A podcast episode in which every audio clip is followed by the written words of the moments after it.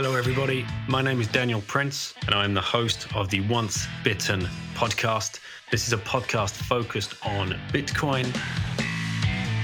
It's my mission to interview as many people as I can around the different aspects of Bitcoin and help people understand exactly what Bitcoin could mean for them and for their families and for their future.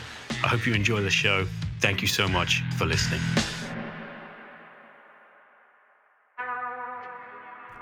Hey guys, welcome to this edition of the Once Bitten podcast. Joining me on the show today is Douglas Bakkum. He is the CEO and founder of shiftcrypto.ch forward slash bitten. Yes, the show sponsor. Designed, well, helped design with the team, obviously, uh, the Bitbox 02 Bitcoin only edition hardware wallet. And we go into exactly why they designed it the way they did and all of the features that it has but we also go into Douglas's background, and it's pretty damn fascinating. Definitely check this one out. Now, we will be doing a giveaway of a Bitbox 02 hardware wallet. That is to be announced in about a week's time. It's going to be in conjunction with Fountain Podcasts. You can go and download the app it's going to be your go to app for listening to podcasts. Go check them out, start playing around with it, and I'll release the idea behind the giveaway next week where you will be able to win one of these hardware wallets. Meanwhile, please check out the other show sponsors because you can stack with coinfloor.co.uk forward slash bitten, Bitcoin only exchange. You can use your euros or pounds to get into some Bitcoin. In Europe, you can use uh, Relai, R E L A I dot ch forward slash bitten. And across the pond, you can use swanbitcoin.com forward slash bitten. Please make sure you're stacking, set up your auto buys or your DCAs or your fiat cost average buys. Make sure you are always stacking whenever you can. Do not use margin, do not use leverage, just stack and hold and then get that on the Bitbox because you're going to love this interview with Douglas. Take care, guys. Thank you for listening. Hope you enjoy the show. Hey guys, welcome to the show and welcoming Douglas Bakkum from Shift Crypto. Douglas, how you doing, man? Very good. Thanks a lot for having me. Can you hear us okay? Yeah, I can hear you fine. Excellent. Cool. Well, Lauren, will you uh, want to kick off this interview and ask Douglas the uh, the first question? Yes.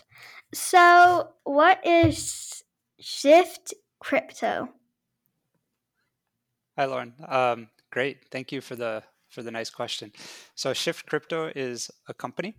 Um, it's a company I, I, founded with a number of other people, and we're a, a company in the Bitcoin space, and we make hardware wallets. Uh, we do that in Switzerland. Uh, we do everything in Switzerland, Swiss made.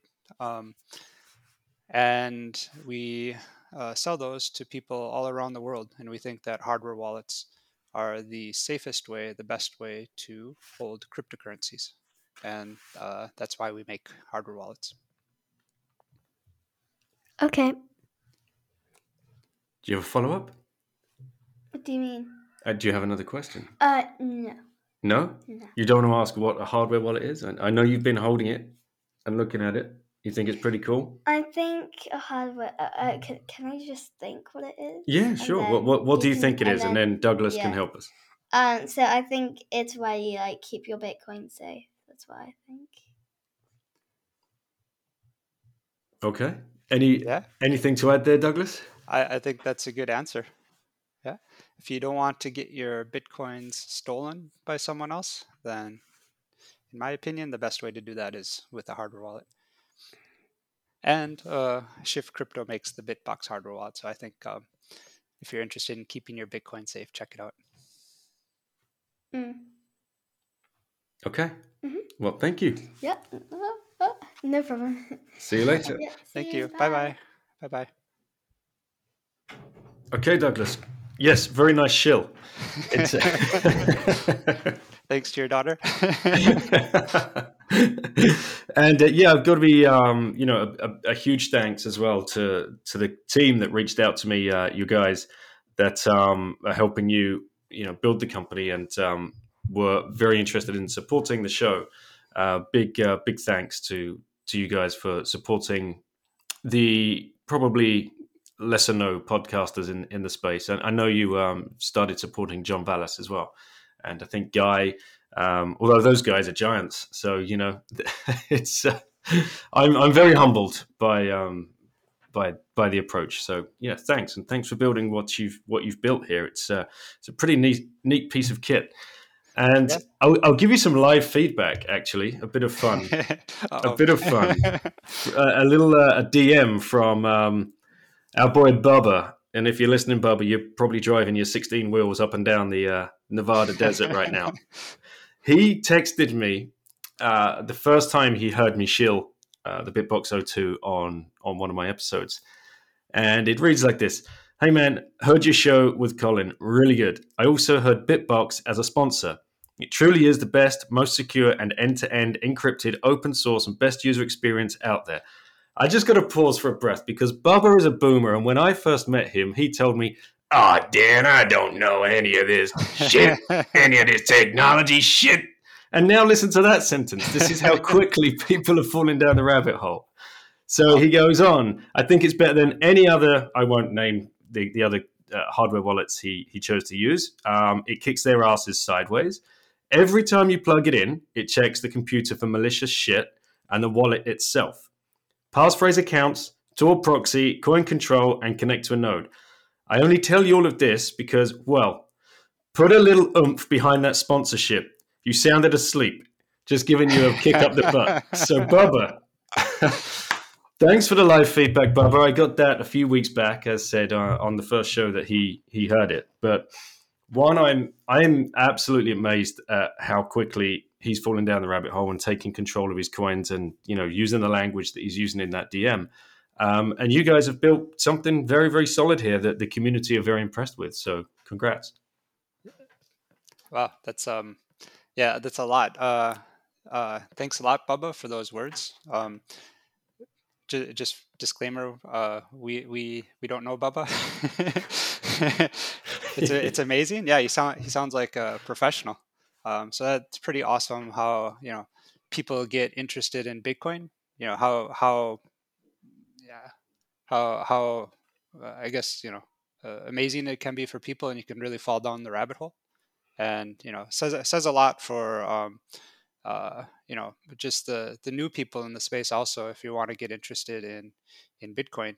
You know it sounds really really complicated and like bubba's words make it sound really complicated but actually it's uh, in my opinion I, I, think it's a lot simpler than uh, traditional finance in a lot of ways uh, and so it doesn't take too long to get stuck down in this rabbit hole and you can you can uh, go pretty far also and so i think um, uh, one of the reasons we started the company was to uh, try to make it easy for people to, to get involved in the space and really easy to become, you know, quite comfortable and, and go into these expert level settings. Um, I'm impressed. He, he mentioned all these, uh, I guess what we call, yeah, yeah, the expert settings, the, the pro settings. Um, uh, but even then, you know, we, our, our team is quite, uh, yeah, quite, quite involved in the space, but we're also quite trying to focus on making it uh, really easy for people to get involved. Um, and so it's yeah, it's nice, nice to hear that feedback. Thanks.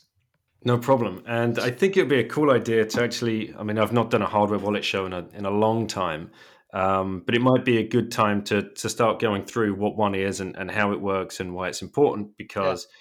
You know the the show is probably now what like 15 months old, so I would have done one earlier on, but since then a lot more people are coming to the space and trying to learn about what they are and whatever else. So we will we will get into that. But first of all, I, I kind of want to learn a little bit more about yourself and yeah. your arc down the rabbit hole. yeah. What drew you in? And uh, it, yeah, what, what, were you doing in a, a previous career? Because uh, yeah. there, there's got to be a story behind that. Yeah, I guess it's it's a lot easier to get uh, deeper in the rabbit hole these days uh, compared to when I started. It took took a bit longer, um, but uh, just just before I, I, jump in there, I also want to just uh, uh, address that. Um, yeah, uh, some of your work. So I mean, we we researched a lot around the different podcasters in space, and we're quite impressed by by the stuff you're doing. So it's an honor for us also to to help you out and help your cause too. Um, Thank you. I, I, was also yeah just just researching. I was also quite amazed by um, uh, uh, your life story a bit also with uh, traveling around for many years, just uprooting your family and your three kids and exploring the whole world. Yeah, quite quite interesting. So if if your listeners aren't aware of that, check out his website and there's uh, another whole another rabbit hole you can drop down. certainly is. um, so, but yeah, for me, uh, let's see, where did the rabbit hole start? I guess it was 2013 when I first saw the word Bitcoin. Um, and interestingly enough, I was in Tokyo at the time. Uh, and it was uh, plastered across the front page, big letters of one of the main newspapers in, in Japan. And, you know, uh, I can't read Japanese, uh, but there in English was Bitcoin. That's strange. Uh, it's like okay, a cursory look is like okay, some kind of money. Why why are they talking about like some monopoly money on you know the front page of a, a well-respected newspaper? Uh, and so yeah, I immediately um, uh, started researching it. Uh, it's like okay, uh, I started realizing that uh, you know some of the things kind of make sense. And yes, about my background, um, I actually been in academia my whole life. Uh, got a PhD in neuroscience, uh, some degrees in engineering before that, mechanical engineering, robotics, and AI, and things like that. So I've always been, uh, I guess, attracted to you know, uh, new things, uh, you know, understanding new things, uh, inventing new things, things like that. And so, uh, one of the biggest things about Bitcoin that caught my attraction was it solved an unsolved problem in, in computer science and information theory, which was the Byzantine generals problem um, which is basically, yeah, to put it simply, it's just uh, how can you trust someone like in terms of Bitcoin? How can you trust someone else on the internet to actually send you money? Uh, and it, it's they did it. They didn't like send the same money to someone else. Uh, and Bitcoin solved this in a very elegant way. Uh, the Byzantine generals had the same problem where, say, you have a, a bunch of uh, generals in a war, you want to attack a city, but you need to do it all at the same time, otherwise you'll you'll lose. Uh, so how do you know if uh, the information from the other generals is correct, like attack at this time or not, or if it was planted by the enemy to try to get one general to attack so that they can be defeated. And so, yeah, it's interesting. Bitcoin solved it in a really special way, and I like, okay, pretty pretty quickly I saw, okay, this is, yeah, there's a lot that can be done with this. Uh, and then, to me, it wasn't a matter of um, yeah, if if Bitcoin or cryptocurrencies are going to work. It's just a matter of when, and it's just an implementation problem. Uh, and so um, that was early on, and so that I guess caught my caught my attention. Um, you know, and you know, start starts pushing you in the back of your back of your mind to, you know, maybe maybe you can do something to help that. So I, I guess that was the seed that was planted in my head. What were you doing in Japan? What what was life like in Tokyo? Yeah, so um, I actually spent two years as a postdoc at the University of Tokyo so doing doing neuroscience research. Um, that was a bit earlier, so I was back just visiting. Um, and yeah, so I, after my after I got my PhD in neuroscience, it's actually neuroengineering. Um, went and uh, went to University of Tokyo to do some some more work over there. So when when you see what Elon's doing with the plant and the chip, and is this the kind of stuff you're talking about? Neuroscience, AI? Were you were you deep down that that rabbit hole? Yeah. So uh, actually, what they're doing is quite related to the field I was doing. So I've I have a lot of. Uh, yeah, I could probably teach a semester on that. um, and so my my research was really uh, called basic science, so like fundamental things. Um, so less application, but more trying to understand uh, fundamental phenomenon. And I would grow um, neurons, so brain cells, real neurons, in a glass dish. And it was a very special glass dish. It had a lot of electrodes attached to it. Um, and one way neurons communicate with each other is with electricity. And so this is also the, the foundation of Neuralink, Elon's company. Um, and if you have electrodes, you can listen to what the neurons are saying to each other.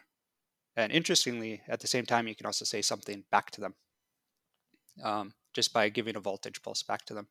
And so my my research was to try to understand what language neurons use to talk to each other, how how that could lead to learning and memory and things like that. And so I actually um, um, uh, did some interesting experiments where uh, we'd actually re-embody these neurons. So basically, give them a robotic body, and then we try to see if they could learn something about uh, this the simulated environment that they're controlling. Because uh, there's some theories that you know the brain um, it only makes sense uh, if you consider it as one as one system with the environment and as one system with your body because that's how it evolved it evolved to control your body in an environment and so uh, the process of the brain is really tuned to you know it's obvious right to surviving in the world. Uh, and so in order for some of the learning and memory phenomenon to work you also need to give it uh, a body that actually operates in some kind of environment Holy shit, man! Wait, wait, I didn't expect to find us down this rabbit hole. this is a whole other rabbit hole, also.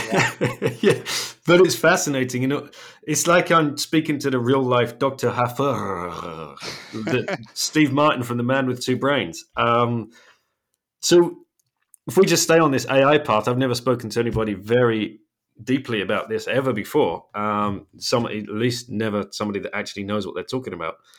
Um, where do you sit on the fence of on which side of the fence, you know, AI is bad, is going to kill all the humans, and you know the robots are coming for us, or AI is a necessary evil, or this is something that's going to carry humanity forward. What what's kind of the what you've seen from inside the walls? Yeah. Um,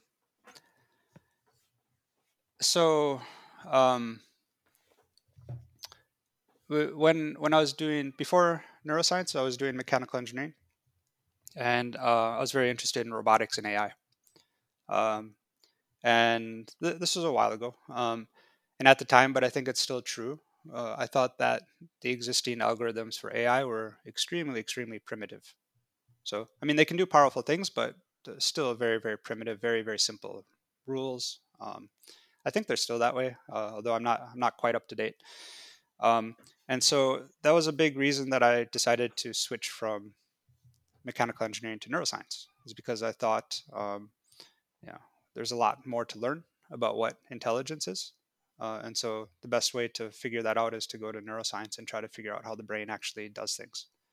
Uh, and so I did that. Um, and the idea was always to come back to AI uh, and kind of apply some of the, the rules or the, the things that I learned um, but yeah, there, you know, there's rabbit holes in life um, that you get yourself caught into. And so I think, uh, yeah, now I'm in the the Bitcoin rabbit hole.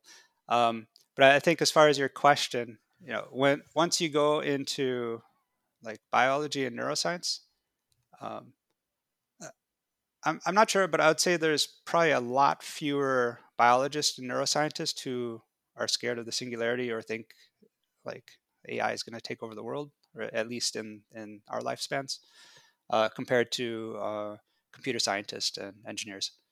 Uh, and you know the the reason is you start to get into learning what the brain does, and it's it's it's immense. It, like you can look at the you can try to measure or put some rules in for computation within a single cell in a single neuron and it's it's immense it's it's more than any supercomputer in the whole world and that's just one neuron and you have um, yeah in your brain you have more connections between neurons than there are stars in the universe. And so like the computational power that's possible in the brain is immense. Uh, but of course it, it's it, as i mentioned before it's evolved to operate in this world right? And so i think you know getting computers to operate in this world um, this uh, complex complicated changing world with lots of different variables is is a challenge and so I think uh, computers and AI uh, can be very good at specific tasks that you train them for. But if you actually want them to, um, uh, you know, kind of kind of live and survive in the world, it's it's uh, uh, I would say no chance in our lifetime at the moment. Uh, it, never never say never, but I would say it's it's a very underestimated challenge, and I, I think in part it's due to um, the architecture of computers, how they're made, and you know there are people that you know program these algorithms, even though they let the algorithms run by themselves, um, and so on and so on. I think the ethical question is also very interesting. Uh, is it good or bad? Um, I think when it comes to good or bad with technology, um, it's not the right way to frame it. I, I think it's always how um, people apply technology. And so you can, like a, a common example is nuclear energy. You can use it to destroy a city, or you can use it to power a whole city. You know, is one good or one bad? Um, yeah, what, what's good or bad about it? So uh, it's a question of how people apply it. When you were in the neuroscience and looking at the brain and studying that, um, did you come away with a completely, I mean, kind of humbled stance on our species?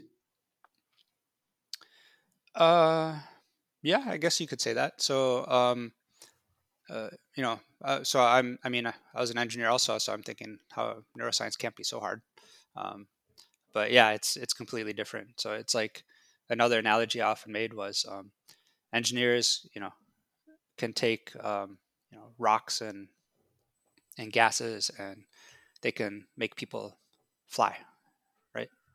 Uh, something that for most of civilization people didn't think was possible. People can fly. People can go to the moon. Maybe soon they can go to Mars. Um, and if you look at uh, like nature, uh, so animate objects uh, and biology uh, and evolution and so on, you know, these are much more powerful things. And so I, I think it's open to imagination what could actually come out of that. Yeah, so, yeah, crazy. that's humbling. Yeah. Um, th- now there's there's a common thread as well with people that I've spoken to uh, finding their way into Bitcoin that they were mechanical engineers at some point in their in their past, um, or have worked in engineering in some way, shape, or form. That must like is that what? And you came from a computer science. Actually, I've got a question for you. The Byzantine generals problem is that still being taught as unsolved in um, PhDs and uh, universities, or have they updated? have they updated and said, and by the way, Bitcoin fixed that, or is it still in the curriculum? Do you know? I don't know. I, am sure would, they, they'd get a lot of pushback if it's still in the curriculum. I'm sure. I would be, I would, yeah, I would love to know if anyone's still being taught computer science at school. And, you know, the, the double spend problem has not been solved. Think how crazy that is if it's not. And I mean, the answer's there. Bitcoin has just planted itself straight into yeah. the curriculum of um, it should have done. Yeah. Yeah. So yeah, uh, I can't say. I don't know. that's that's we've got to find that one out. I'd be very interested. Right. Okay. So you you, you come to Bitcoin. I, I guess it makes sense now that uh, learning about your past that you would go straight to um, kind of uh, hardware, but did you go via software first or via apps? Did you have any other projects that you were trying out? Um, just come straight in for number go up like many of us?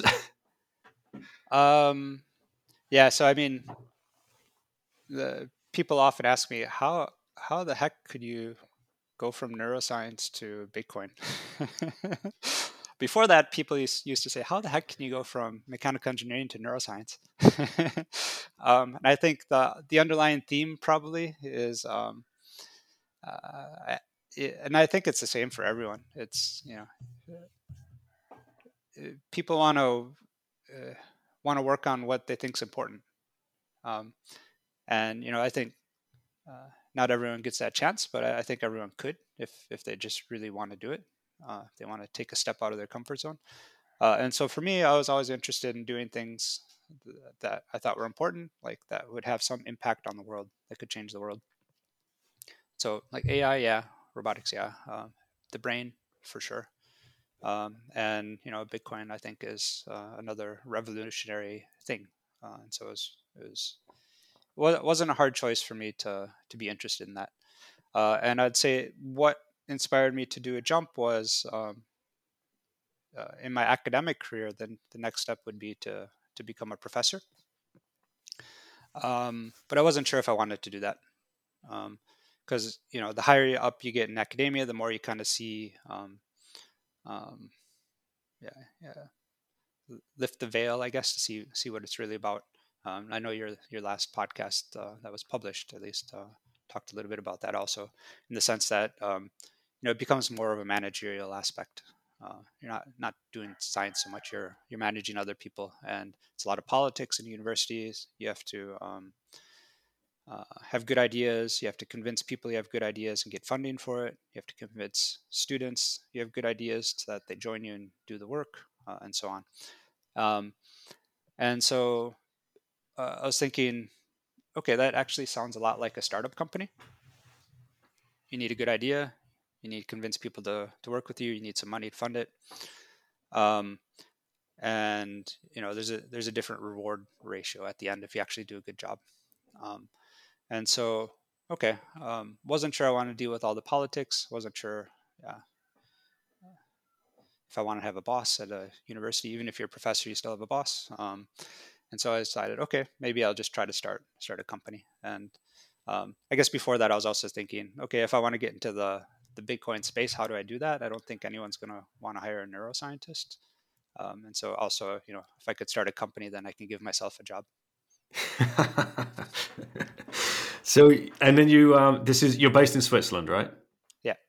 Yeah. Right. Okay. So you you launched the company Shift Crypto, and um, this is where we're going to get uh, a talk through the hardware wallet. So why hardware wallet? Why, why did you choose that? That was the way that you guys wanted to you know spend your time.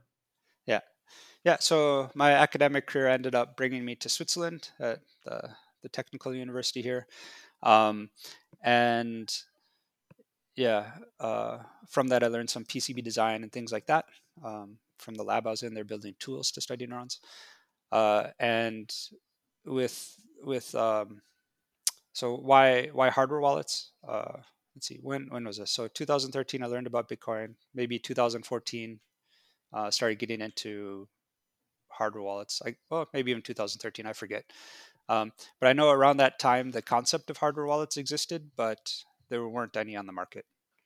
Um, and also around this time, there's a lot of scams with hardware uh, in particular with uh, mining equipment, where um, they ask you to to pre-buy um, mining equipment and then it never gets delivered, or the mining company will just use it until it's until the difficulty goes up and it's uh, no longer profitable, and then deliver it. Um, and so I was like, okay, it doesn't exist. So um, yeah, uh, like like a lot of things in my life, I just said, okay, I'll try to make it myself. Uh, and so I started designing my own hardware wallet in my s- spare time after studying neurons all day.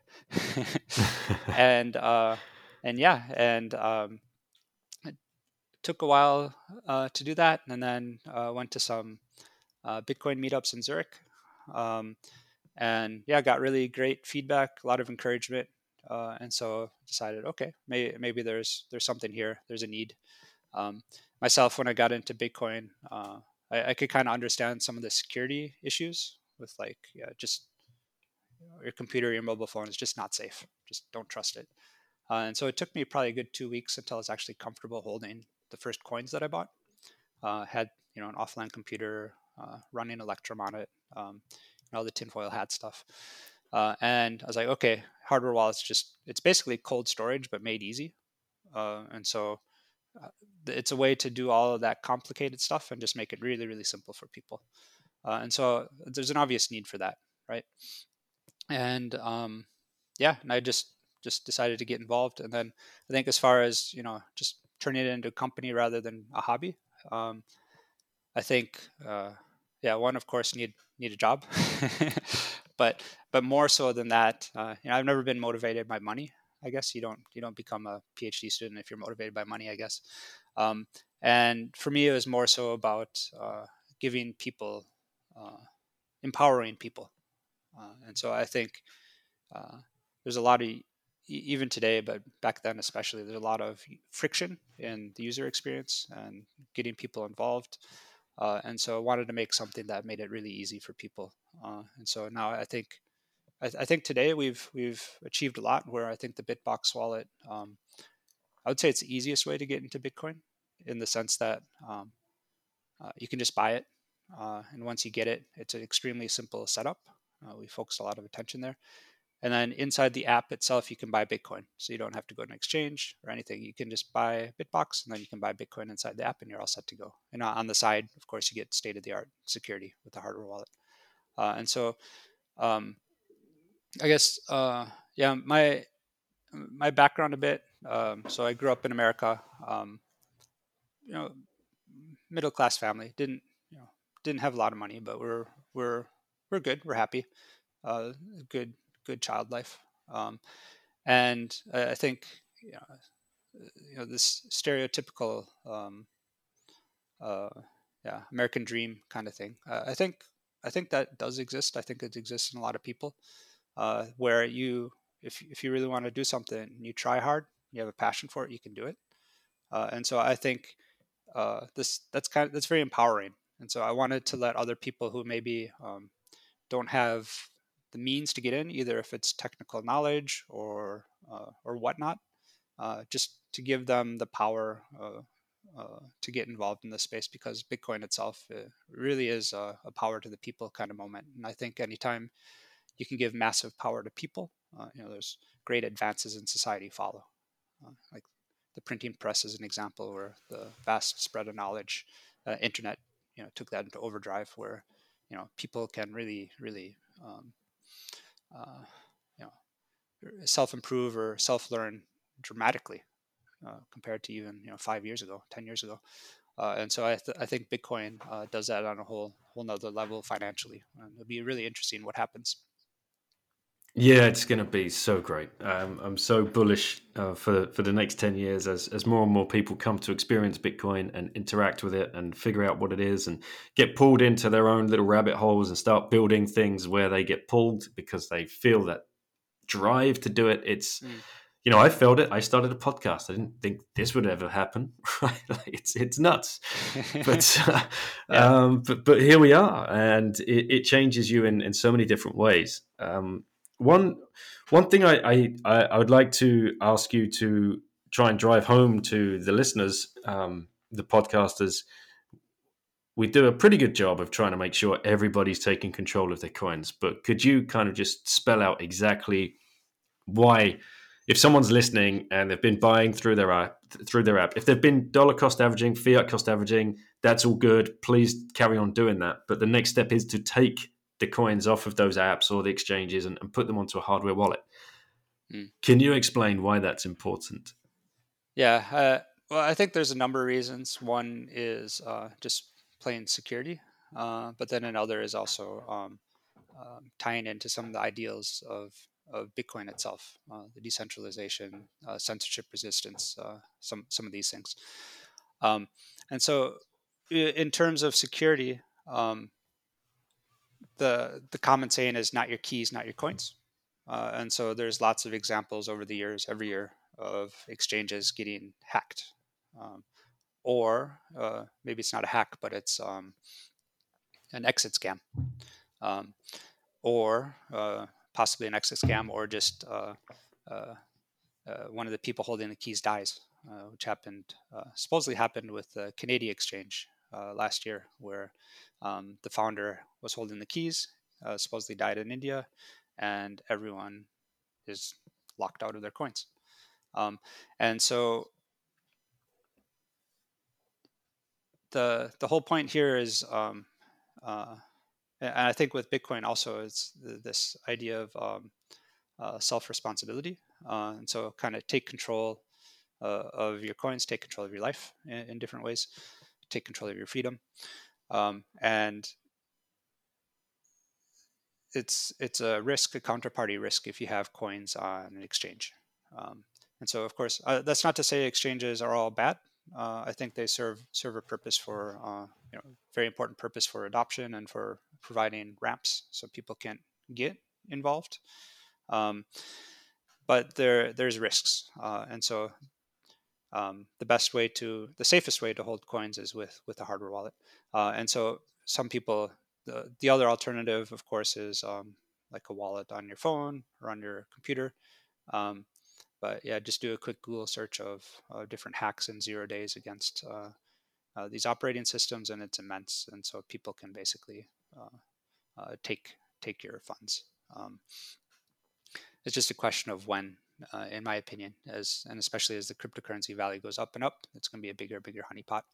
And so, hard, how hardware wallets work instead is hardware wallets basically a miniature computer So let's say a USB stick or a little little handheld device, and um, your keys, which is what you use to secure your your coins, um, they're generated on the device itself. And the whole point is to never let these keys leave the device where they could be seen or they could be touched by malware or a hacker or or whatever. Um, and yeah, and then um, that makes it makes it a lot easier. Makes makes uh, the security a lot easier. And what are the features um, with the the the Bitbox 02 that you guys have put in for for extra? Um, so, so yeah, it says here on the box, reduced attack surface, more security. You've you've obviously done a lot of thinking around uh, the different ways that that people might be able to you know try and attack these things, and and you guys are fighting back. Yeah, uh, so we we have a quite detailed explanation on our website, shiftcrypto.ch. If you go click on the security tab, um, so we do a number of things. Uh, as you mentioned, reduced uh, attack surface. Um, we actually have two versions of the Bitbox. Uh, one is uh, a Bitcoin only version, which has this reduced attack surface, uh, and another is a multi version have, where we also have some support for Ethereum and tokens and some other coins. Um, and uh, the idea with the Bitcoin only version is um, to try to. So there's there's a concept in security that simplicity uh, is safer because if it's simple, there's less potential attack vectors that can be involved. There's less. Um, it's easier to audit the code. It's easier to review the code to find different attack vectors. and if you add in um, other coins, they have their own uh, cryptographic protocols, different than Bitcoin. Um, they have their own um, uh, different UX situations, and so you're adding more and more code um, into the device. And uh, the idea is that um, for the safest uh, approach, just get rid of all that extra code, so you don't even have to worry about it. Um, and so one one example, um, a concrete example, is uh, U2F. Uh, U2F is a second factor authentication uh, protocol, also called FIDO, uh, where you can use a, a, hardware token like the Bitbox or some other hardware wallets or a YubiKey. Uh, YubiKey may be more well known. You can plug it into your computer and you can use, it, you can use that as a second factor to log into like Google or Facebook or GitHub or whatever. Um, and in the um, U- a few years ago now, uh, in the U2F protocol, they actually had um, uh, a buffer overflow bug, uh, which means that um, whenever you use the device, it was possible to leak a few, a little bit of data, a few bytes, and it was never proven if uh, this data was uh, like important or not. But the fact was, um, you could actually leak data out of the device um, uh, if you're using uh, second factor, and so um, that's been fixed. It's been fixed all across the board, but you know, it's it's a concrete example that there could be other uh, issues in in various uh, uh, different altcoin protocols, and especially a lot of the altcoins, um, uh, com- at least compared to Bitcoin, they have a lot less um, uh, developer resources behind them, um, and a lot less eyes looking at them, and so there's there's a chance that things can go wrong. That's why we focus on Bitcoin. uh, sound money, no less. Um, yeah, so it's um, and you guys, I mean, it's a fun thing to use as well. You, you have clearly messed around with the design. Uh, do you want to talk about uh, the, um, the the way it's um, the way it's all been put together and like the design of it? Yeah, sure. Um, so yeah, we think we we put a lot of thought into the into the Bitbox. Um, we actually spent uh, maybe a whole year prior to the Bitbox 02. Um, obviously implies there was a Bitbox 01, um, and so that was released uh, early 2016 uh, on the market. Um, it's now retired, uh, replaced by the Bitbox 02. Um, but through the Bitbox 01, we learned a lot.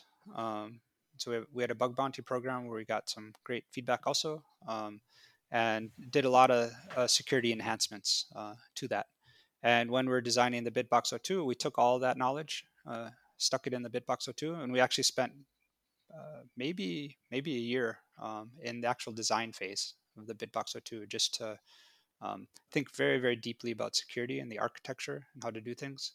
Uh, we contacted, you know, we did it internally with our own experts, but we also contacted, I think, three different uh, security firms to, to get outside opinions also.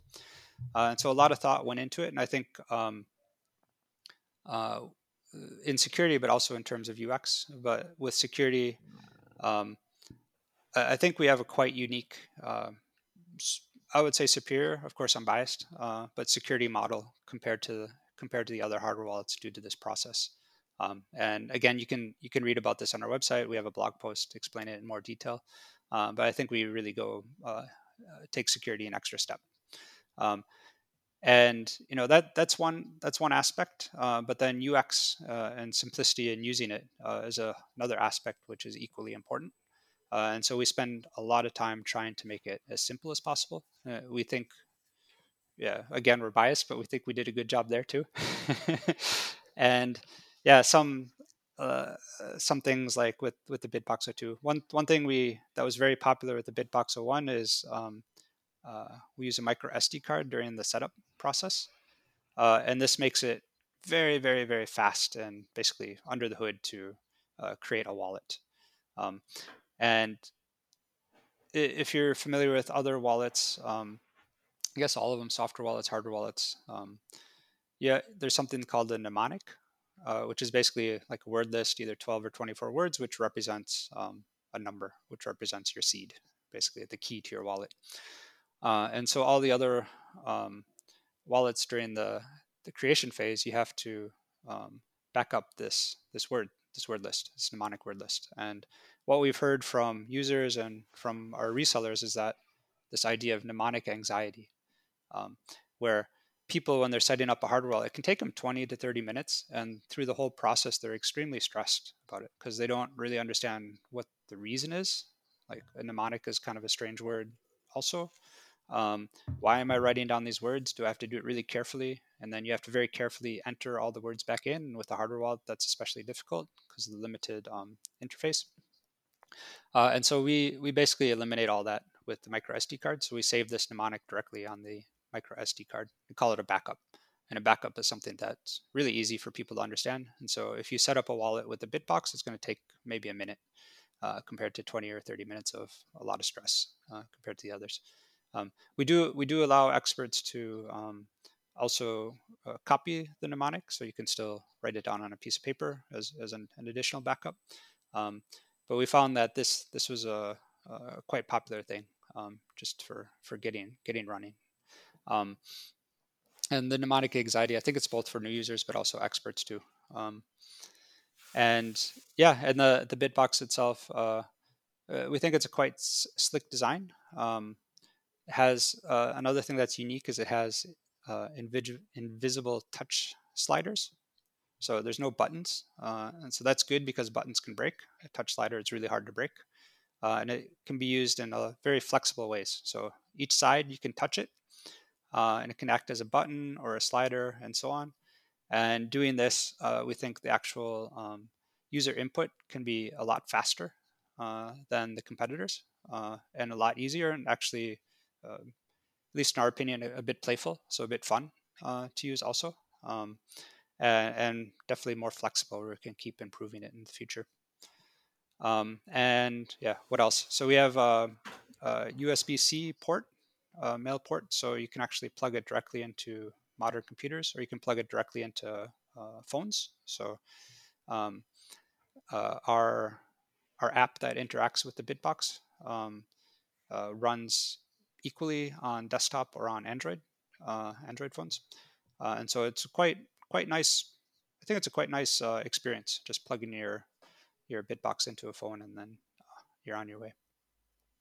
And, and, lots of other things, but yeah, we, we spend a lot of time thinking about uh, how to make things as simple as possible. Also, I was going to ask you what what's what's a feature that is, in your opinion, missing at the moment that you'd like to see added or you you want to try and get on the the next version? What's the future? Uh, hmm, let's see. it's perfect. No, that's not true. of course, of course, it can always improve. Uh, and so we're we're we're doing a lot right now. Um, I, I, think the hardware wallet itself is pretty good. Of course, uh, we're thinking about ways to improve that. Um, uh, but a lot of work right now is in in the software itself. So in the in the software app, making it simple, making it clear. Um, I think already it's pretty good, but adding in um, uh, yeah, features that users request. So right now, one thing we're doing is um, we're going to do some more user testing. And if there's any Bitbox Bitbox users out there and you have some ideas for things that can be improved, yeah, please please let us know. We're happy to hear from you. Um, and yeah, just add, adding some some simple things like um, allowing multiple accounts. That'll come out very soon uh, in the next release. Um, we added multi-signature capability in our previous release. Um, and yeah, I don't want to I don't want to get into too much detail about um, uh, yeah what, what we have planned. We have a lot of a lot of things planned, but um, yeah, it take, takes a bit of time. Uh, as for the hardware itself, uh, so the Bitbox 02, uh, it's not going to get retired. Any no plans for that, like like with the Bitbox 01. So that'll be around for a while. Um, but yeah, um, in time, um, we'll also want to uh, make a new version of it uh, you know maybe um, have a glass top, uh, a bit higher higher end uh, build, uh, things like that. Um, maybe add some other uh, secret features. Sounds very cool. What's um when you're you mentioned the app, and I've not bought directly Bitcoin through your app yet, but mm-hmm. how does that but what, what's that linked to? Is that linked to an exchange? Uh, how, how's that process? Yeah. So, um, uh, so we're we're not a financial institution, so we need to partner with uh, another institution that has um, uh, financial licenses, and we partner with MoonPay. Um, and so it's um, it's not an exchange, uh, but it's it's basically a fiat on ramp off ramp. Uh, so a, a, way to convert between fiat and Bitcoin um, and other cryptocurrencies. Uh, and yeah, they're they're quite great. And so uh, through them, we can offer this service to basically anyone anywhere in the world. Um, and uh, in our app itself, uh, it, it, just uh, does a little bit of a portal. So sends MoonPay some information, and then MoonPay will will send you some coins. Uh, and of course, anytime you're dealing with legacy system and fiat, um, there has to be some KYC, know your customer information. So, um, uh, unfortunately, that's uh, kind of unavoidable right now in, in the space. Um, but you have to give them a little bit of your personal uh, data, and then you can get get coins back. Very cool. So you're you're able to just buy straight from the app, and that goes straight onto the um, the wallet, right? Yes, exactly. Couldn't be any easier. What's the um, the scene like in Switzerland because there's more and more Bitcoiners very much interested in in moving across there. I was there last August and uh, I met uh, a very cool Bitcoiner couple. Uh, you know who you are if you're listening. Thank you again. And they were telling me the scene there is just incredible. There, there, there's so much work going on. What what's attracting yeah. people and companies to to come to Switzerland and, and build in Bitcoin? Yeah, uh, yeah, Switzerland is pretty great. Uh, pretty great for that. So uh, it is a small country, uh, but I, I have to admit I'm quite impressed by um, like kind of how they how they do uh, politics, how they do um, kind of uh, how they do government. It's actually kind of works. It's efficient. Um, it's a surprising revelation. Um, and with respect to uh, Bitcoin, they're also quite progressive. Uh, and uh, so the, the local financial agency, uh, the regulators called FINMA, um, they're actually quite progressive and proactive. and so part of their whole process is you know trying to trying to get things to work as opposed to just saying commanding from from high. They actually work together with you. Um, and try to figure out what what makes sense and things like that. And so I think for a lot of companies that's really attractive. Uh, they have, um, unlike some other countries, there's also a high high respect for uh, cr- uh, cryptography and privacy. Uh, um, whereas like Australia, for example, they want to, I guess they passed a law where they can put backdoors into uh, cryptographic um, communication protocols uh, and things like that. Um, but Switzerland, by by nature, um, by history, uh, uh, it's it's not really part of the values here. And I think what, what's really interesting is um, uh, the history of Switzerland itself. And like it's it's a direct democracy. Um, so there's there's public voting on uh, issues, and that kind of ties. It's like a decentralized direct democracy, which kind of fits you know Bitcoin's ideals. And so I think there's a cultural match, a philosophical match, um, regulatory match in the sense of trying to work together. Uh, a lot of the, the cantons here, the states, they want to um, attract crypto companies. Uh, and so there's a push to, it's called Crypto Valley um, in between Zurich and Zug. Um, uh, and uh, yeah, a lot of uh, uh, important developers have passed through here. so even though it's a small country, you get a lot of um, yeah important people. Um, influencers and um, people who influencers and builders that, that come here. And yeah and I, I guess that's a bit like a snowball uh, like a positive reinforcement where it kind of gets bigger and bigger.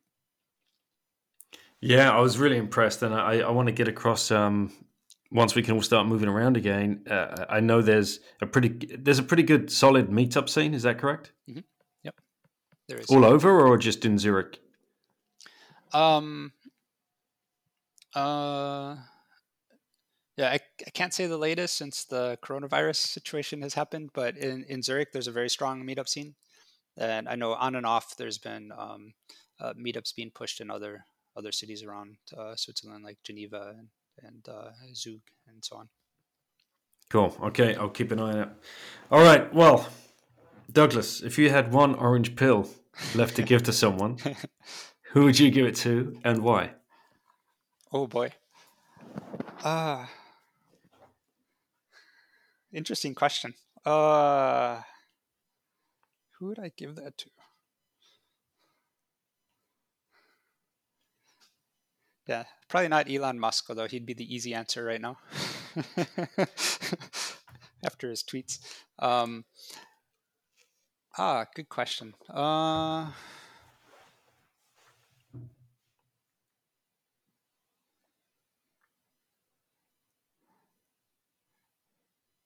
Hmm.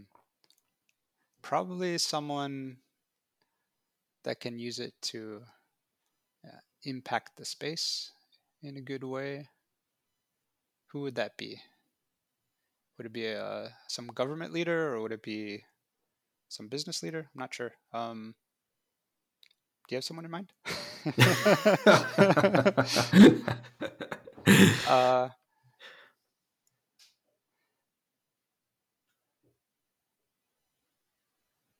Yeah, I don't know. Um, yeah, I think I think it's just getting people to kind of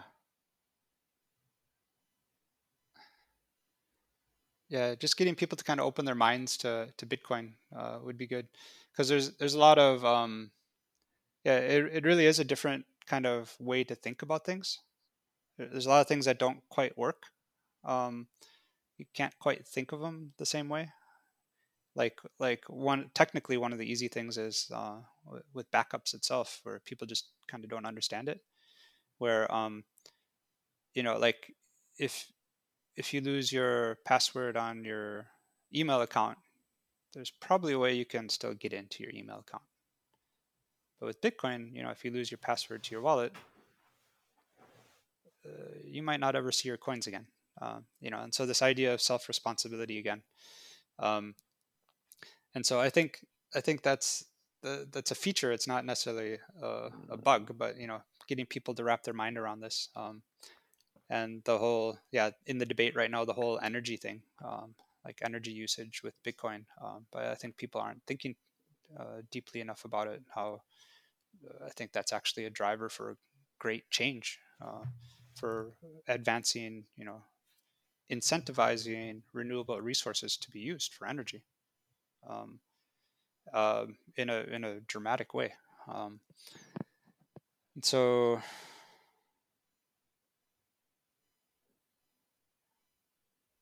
I guess uh, if I could give the orange pill to someone, it would be I, I don't know who because I'm not really into um, pop culture and uh, uh, like who who the the social media talking heads are and whatnot in, in the broader public space. But I think it'd be nice to find someone like that uh, who who people listen to, like a, a, cultural icon that people listen to, and just kind of you know don't don't don't push it, but just kind of speak speak truths and speak like how how this can empower people. Yeah, excellent. And it's it's you're so right about um, it makes you think differently, and it, it makes me think about your neuroscience, like. Um, Bitcoin does rewire your brain in in a certain way. Mm-hmm. Um, it, because everything we've ever known, I mean, classic Saylor. like, you know, all your models are broken, but it's not just all your models are broken, right? It's it's all your beliefs are broken too, because everything that you've known up until this point, you can now challenge, mm. and you will likely smash that belief mm. pretty quickly. Mm yeah which is which is another great thing just like more generally with respect to yeah the human nature. So you don't yeah don't trust verify right? That's the, the catchphrase. Uh, and so i think that applies for most things in the world. It's not just not just bitcoin or cryptocurrencies. Uh, yeah don't don't necessarily trust people because yeah well, once you get down this rabbit hole like you said a lot of your beliefs can get smashed. Uh, and so i think this is also uh, you know, if, if Bitcoin can rewire the brain, uh, uh, rewiring maybe sounds too too too uh, scary, but if it, if it can get you to kind of widen your perspective on things, and you know, take a critical critical look at the world around you, uh, not just believe what you read on Twitter or wherever. Uh, I think I think that's also a great thing. For sure. All right, Douglas, where can people reach out and find you if they've got any feedback? Like you said, um, have you got um, like uh, find you on Twitter or email? What, what's the best way? Uh, yeah, so um, I would say the best the best way is uh, our company Twitter account, so Shift Crypto HQ. Um, I'm also on Twitter uh, in in name, if not in activity, too much uh, at, at Douglas Bakkum. Um, happy to happy to get tweets there. Um, and yeah, and and you can learn a lot more about um, um, us at shiftcrypto.ch at the website. Forward slash bitten, by the way. I, yeah. Forward slash bitten. yes, exactly. Yep. For a five percent discount. Um, so you you're telling me you, you you have a Twitter account, but you you've managed to keep yourself from shit posting on on Bitcoin Twitter. Yeah. So I I know. Yeah. Yeah, I, I know. But why, Douglas? Why? It's it's so much fun. All the uh, uh, the memes you could be throwing out right now. Yeah. Um, it's probably good marketing for us. I, I admit that, but uh, I it's just my nature. I'm more of a uh, uh, what, uh, what's the right word? Um, passive, or I, I don't know. Um, more reserved. So I, I'm not I'm not really one to kind of go spam or shill or you know try try to get sucked sucked down into those spaces. More um more yeah kind of my engineering background i'd ra- much rather do stuff than talk about it. Um but yeah we we do have uh, people in our company who are trying to talk about us also oh, come on man i want to see you engineer some some neuroscience memes like uh, really obscure ones linked somehow to Bitcoin and, and uh, neuroscience and the work that you were doing. That would be great. And I'm sure Elon would pick up on it and uh, retweet to his 1 million followers ah, and talk about Bitcoin instead of Doge because he's doing he's doing nobody any favors right now. True. Yeah. okay. That, that's kind of convincing. Excellent. All right, mate. Well, thanks so much for taking the time. Thanks for all your work, and thanks for building the uh, the Bitbox 02. It's uh, it's a brilliant piece of kit. Great. Yeah. Thanks a lot. It was a, it was a fun fun conversation. Take care, man. You too. Bye bye. Hey guys, thank you so much for listening, and thank you, Douglas, for coming on the show again. And like I mentioned at the beginning of the show, we are going to do a competition where a Bitbox 02 Bitcoin only edition hardware wallet will be given away. Make sure you've downloaded the Fountain podcast app available on Google uh, Play and available on iOS, Apple. start listening to a few of your podcasts, your favorite podcasts there.